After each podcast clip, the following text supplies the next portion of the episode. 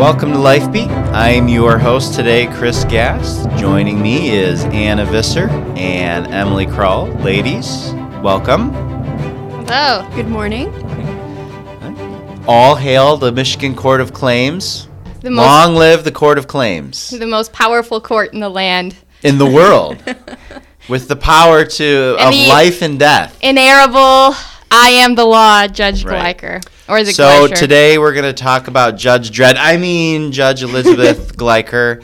Uh, we're going to talk about another case that is before the Michigan Court of Claims. Of course, uh, if you've been following the abortion issue at all in Michigan, there are now uh, there were two. There's now three lawsuits seeking to create a uh, unlimited right to abortion that uh, we are all subjected to. We're also going to talk about a really good article by uh, Charlie Camosy um, that kind of touches on, you know, who's driving this abortion issue uh, besides the Michigan Court of Claims. Um, and spoiler alert, it's not poor people. All right, so do you want to talk about the new lawsuit or the old lawsuit first? I mean, the, the old lawsuit kind of leads into the new lawsuit. Okay. So, uh, of course, uh, Gretchen Whitmer has sued and wants the Michigan Supreme Court to create a right to abortion in the Michigan Constitution. Planned Parenthood, oddly enough, also sued on the same day With their good Or buddies, it, yeah. the ACLU. and sued the Michigan Court of Claims to claim, again, that there is a right to abortion in the Michigan Constitution. And uh, this case was assigned to a judge, Elizabeth. Uh, we're not entirely sure if it's Gleacher or Gleicher. G L E I C H E We're all readers, and so when you're a reader and you see a word, it's and you don't you don't listen. You're not a listener, you know. Um, but in any case, uh, a little bit of her background was she was the lawyer for the 1997 Mahaffey case before the Michigan Court of Appeals, where the Michigan Court of Appeals said, uh, "Duh, there's no right to abortion in the Michigan Constitution." So uh, she is hearing a case. She's basically hearing the same case now, uh, 25 years later. But she's not even hearing the case. Okay, we'll we'll get there. Yeah, okay. We'll get okay. there. She's examining a case. Right. So she's basically revisiting her own case that got slapped down 25 years ago. I think I put it in the pro life update. She's trying to redeem her loss. redeem her loss. And um, so not only was she representing Planned Parenthood in that case, in other words, in a sense, an employee, a paid member of Planned Parenthood staff, she has since then remained a major donor. Well, I shouldn't say major donor, but nece- A consistent donor a donor. consistent donor yearly to. Planned Parenthood. So she is on Team Planned Parenthood. I think she also has received an award from them too. could be. Indeed. That's yes. So she she's basically playing for team abortion, and she's the one that got this case. Now, why was this case filed with her court through the Court of Claims? Um, well, they knew that the Attorney General Dana Nessel has refused to uh, uphold the law, which is of course a violation of her oath. But you know, Dana Nessel really doesn't care. If Dana Nessel doesn't like you or a particular issue, whatever the law is, doesn't really matter. So Dana Nessel says, I'm going to refuse to hear the case. And in the Court of Claims, to intervene in the lawsuit, it requires another government agency. No other government agency did so. And so the logical result would have been there's no controversy. There's no, there's actually no case being heard. There's no, you know, the law isn't even in effect right now. Um, so the case ought to be dismissed. In fact, even Dana Nessel, even Dana Nessel, said to the media, yeah, this case should really be dismissed. And everything, all the attention should go to the governor's case. Because the governor is asking the Supreme Court to intervene. Do you think that the governor filed her lawsuit and then Planned Parenthood was like, "Oh, we want to do it too," just to Leeroy Jenkins, I don't know. because Because that's kind of what it seemed like. Again, sometimes we assume that uh, because they have so many billionaires uh, and can uh, throw money around, that they are also intelligent and wise. But I would say that my observation is they many times make completely boneheaded decisions. So Well, I, I, don't know if remember. there's an overarching strategy or this is just a boneheaded decision on their part. I just remember the day that the governor announced her lawsuit. Like no media picked up Planned Parenthood's lawsuit because they were filed at the same time, and they tweeted, "Guys, we also have a lawsuit too. Like check it out."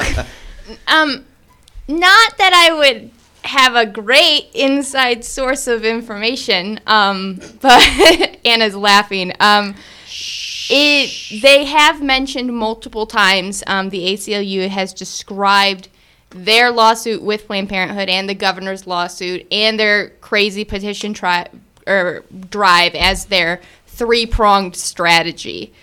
So, I Sure, mean, it could have been most likely that these two lawsuits happened to come out on the same day, and then they're like, "Oh, but we're best friends." Um, either way, it doesn't really matter. I don't think that happened. I think they found out that the governor was filing a lawsuit, and they were like, "Oh, we want you too.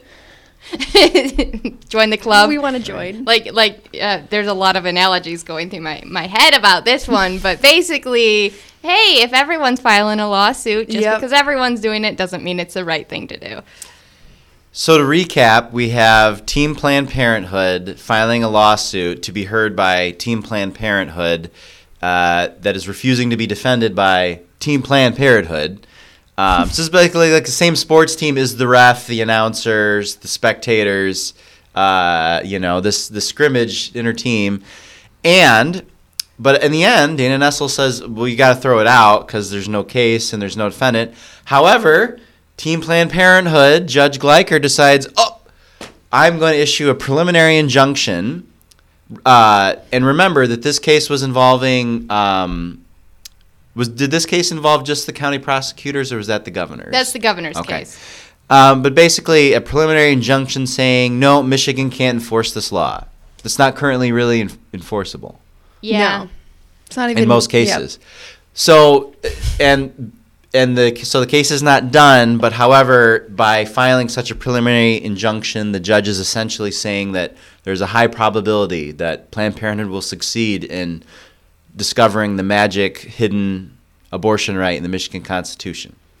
Yeah, and I think we've kind of, as crazy as, it seems, we've understated uh, Judge Gleicher, Gleicher. I'm, I'm never going to say it right. We've understated her participation and work with the ACLU and because Planned she Parenthood. understated it. She was like, "Oh, I will be impartial." yeah, right. Yeah, so you have to put it in perspective. This woman was an attorney for the ACLU on every single what she calls reproductive rights case in the state of Michigan for about 20 years, right? This isn't just someone who like, "Oh, well, I lost well, she didn't say she lost the case. Obviously, she thinks she doesn't. But the, the Mahaffey case, this is someone who had been pushing for abortion for decades, kept losing in court, gets appointed to the Court of Appeals, and now all of a sudden she wants to correct the record.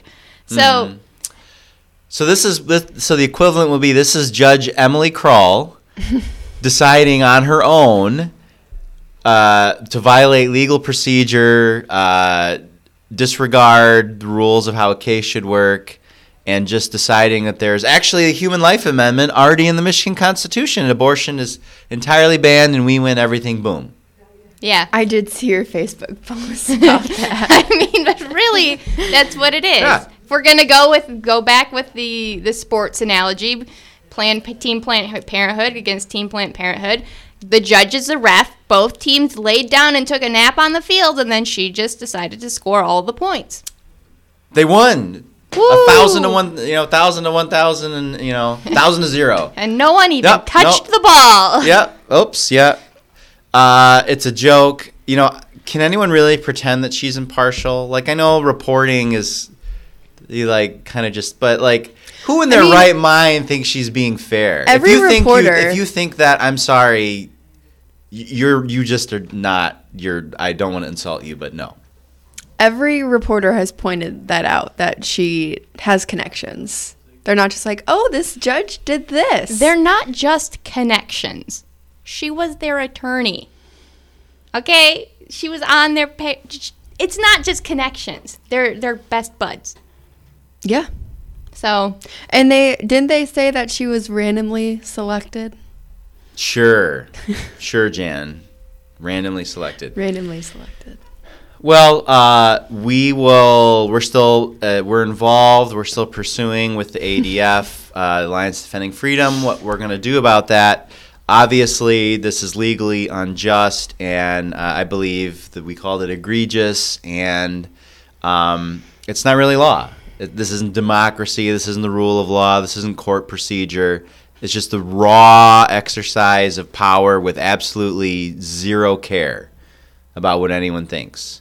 You it's know, a judge gone rogue. Baby's got to die. Baby's got to die, no matter the cost. Um, so let's move on. So today, this morning, we learned of a third lawsuit, and this one is by a group called the Elizabeth Cady Stanton Trust, which is terribly ironic because, of course, the early feminists were not big fans of abortion at all. You can find some pretty strong condemnations of it. Um, but uh, they filed a lawsuit, also, surprise, surprise, in the Court of Claims Team Elizabeth. Here against, we go. surprise, surprise, Dana Nessel, uh, with, surprise, surprise, a pro abortion judge randomly selected.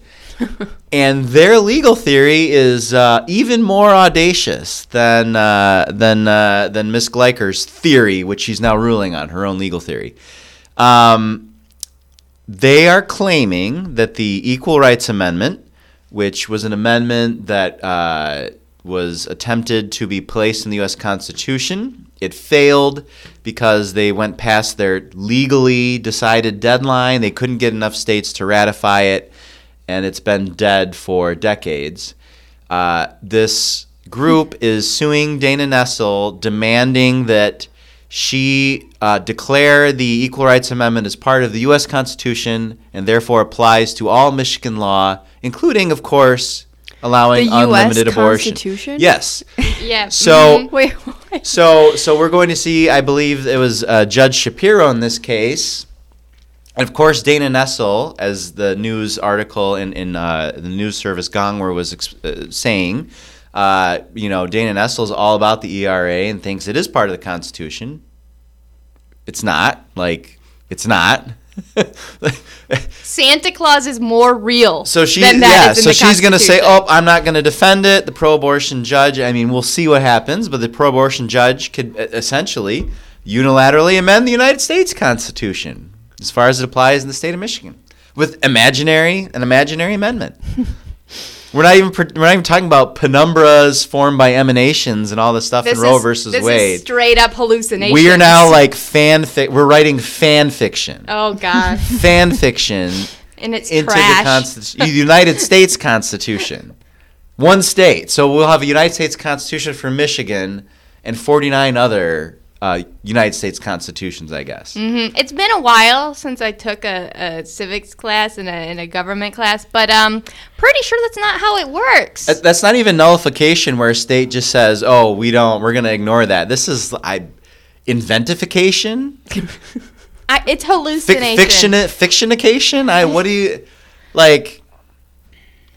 If this, I mean, Gleicher's lawsuit is making a joke of our court system and our democratic process. Michigan voters had their say on this. You know, Multiple times. multiple times the legislators, multiple times courts, multiple times. Every time we won. Suddenly now they win. But now uh, I guess you know the ERA, which of course, like the Anything Goes abortion amendment, the petition drive they're circulating around, wouldn't just apply to abortion, but would apply to pretty much everything in Michigan law, well beyond the abortion issue. And this group is just demanding that uh, you know this imaginary part of the U.S. Constitution is now in command of I mean, every Michigan law on the There's books. good reasons why it was never ratified. There's good reasons why it failed. Right. Let's talk about that for a second. So just like so you understand like, you know, this is not just we don't like these people. Like these people are deranged lunatics Yes. We also just don't like. who should not be allowed near a court of law, near a law degree Near a or scalpel. or the bar or anywhere. yeah. So, um, the so Congress passed a law. So in the in the process for for ratifying this Equal Rights Amendment, Congress said you have a deadline of I think it was like two years or something, maybe even five years, um, and if you don't get it, then it's not ratified. So the time came and passed. There weren't enough states. And that should have been it. Then Congress That ex- was it ex- for a very long and time. yeah, and then I think Congress tried to extend the deadline, and they still didn't get enough, and that was it. And, and so it was done. But then this theory in the last few years, they've just decided, oh, well, we're going to get a couple other states to ratify it past the deadline. And remember, a couple states since then have I'm taken away yeah. the ratification. Right. So they so they want to say that uh, so they want the original vote in Congress not to count, but to still count for ratification. They want uh, state votes that happened long ago to count. They want any state that voted against ratification to withdraw it not to count, but they want votes now to count if they ratify it, but in the future, if another state doesn't want to ratify it, uh, you know, then not to. Basically, I win no matter what. You lose no matter what. Mhm. Doesn't For- matter. For people who scream up and down the street about democracy, they sure seem to hate it. Democracy. Ah. Yeah. Uh, so your vote, whatever we vote and we win, counts. Whenever you vote and you win, it doesn't count. Doesn't it just make you wonder? Like we do everything we possibly can, but they're just gonna cheat regardless. Yeah, they don't. is belie- they really they don't really cynical? believe in America. They don't believe in the republic. They don't believe in democracy. It's it's empty words. Like either way, they're they're probably gonna get what they want. They're cynical little toddlers. Well, they only get what they want if we stop trying. I mean, that's really what it is. You can lie and cheat and steal all you want, but eventually, it's you're gonna reach the end of the Right. end of the line. Um, and hopefully, this will be the end of the line for a lot of things with abortion. Now let's get real for a moment. Now, we Rights Life in Michigan is it's our mission. We're going to abide by the law. We're going to work through our democratic process. When we say democracy, like we actually believe it. You know, Yeah. novel concept. Um, but this abortion distortion for so many years now, and now that it's finally being corrected, as it always should have been, it's never part of the U.S. Constitution, and now they're going above and beyond to find ways of cheat. Mm-hmm. I mean, the American people are watching this, and what are they learning? Laws don't matter. Yeah, votes don't can get matter. away with whatever you you can want. you're, you're lecturing someone about democracy while you throw out their vote. I mean, you're teaching people a very, very ugly truth. Yeah, and it's they also truth, but- they're they're in a position where like the abortion industry and I call them their groupies in now. I used to call them lobbyists, so then I called them activists. Now I call them groupies. Um, we're changing the language as we go here, but a Trafalgar poll just came out that Mm-hmm. and it found that only 11.9% of Americans are in favor of abortion up to birth. That is the position of the the abortion industry. Like that is what they want. That is what they are pursuing. They've pursued it in Congress and failed. They're mm-hmm. pursuing it across all of the states and the the American people just is not there. People do not want to allow abortion up through birth for any reason. And they But have it- to play these dirty tricks because if it was a free and fair fight, if it was allowing people's votes to count, they would lose handily. Yeah, the 12% should prevail over the 88%, no matter what votes or procedures. And then uh, they should ask themselves how long should they expect pro life people to care about laws? You know, if we get, you know, if pro life people get uh, elected to office, just as one, ex- many implications from that, but one, you know, why, why, does, why doesn't a pro life judge just say, oh, abortion, bad, gone, the end, I win? Why not? Yeah. On the You know, plus side, a, a team to extend the sports analogy, a team we're going there again. a team that's playing sports. football and the other team comes out and they have baseball bats and they start taking out the knees of the other players Oh. and uh, killing fans in the stands and you know just shilling out money to refs right in front of everybody and laughing about it and celebrating it and holding signs while they're doing it how long is that other football team going to sit there and uh, take it just food for thought Not Just that we're calling thought. for violence, never would. The good thing is they are showing they're crazy. They and are It is very evident. And if you're a person and maybe you're on the fence about the abortion issue and you're listening to this, you know, you just have to ask yourself if we're teaching people that you can just cheat and do whatever you want to get whatever result you want. Uh, maybe you thought the previous president was doing that on the January 6th or something. I don't know. But just keep in mind that for abortion, for elected officials that are supporting abortion who are just okay with this, not, none of your rights are sacred in any respect. So just keep in mind if they win on this, this way, what's next? What's next? All right. Before I go off the deep end, speaking of crazy elites, um, or cynical elites, however you may think about it, or both. let's talk about this is a really interesting article. So uh, Charlie Camosy, Charles Camosy is a uh, professor. I think he's still a professor at Fordham University. He's kind of uh, basically like a pro-life Democrat. I think he wrote a book about you know how do we navigate this as a divided country. Um, I'd say he's gotten kind of red pilled in recent years. Uh, kind of a Sisyphus there, pull, you know, pushing the pro-life rock up the mountain in the Democratic Party. Sadly, the party's become so monolithic. Um, but he uh, he had a great article that uh, just came out, and I think today. And the title of it is "Advocate for Abortion if you must, but don't say poor people made you do it." And so I just want to read a couple quotes that instead of crazy things pro-aborts say, let's have interesting things that pro life people say. Um, there you go. How about that? I New like that. We should And- do that every week. Two Right. different things. Compare them.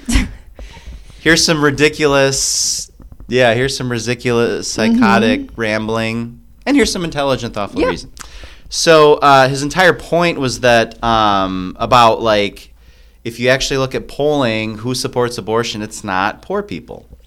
Um, just one example, you know, for households making under forty thousand dollars uh, per year in the Gallup poll, only thirty percent want unlimited abortions in all cases. For households making over $100,000, that jumps up to 40%. And he has all sorts of other polls and examples in here. But just some of the quotes, like here's one that just kind of made me laugh. It's kind of sad though. One can't swing one's Gucci handbag these days without hitting a handful of privileged folk speaking on behalf of poor people, and especially poor people of color, as a way of bolstering their own support of abortion rights. Um, we look at statistics, and you know, abortion does happen in every income level, but it is poor women having most of the abortions. Mm-hmm. And if you look at polling, it would seem to indicate they don't really see it as empowerment.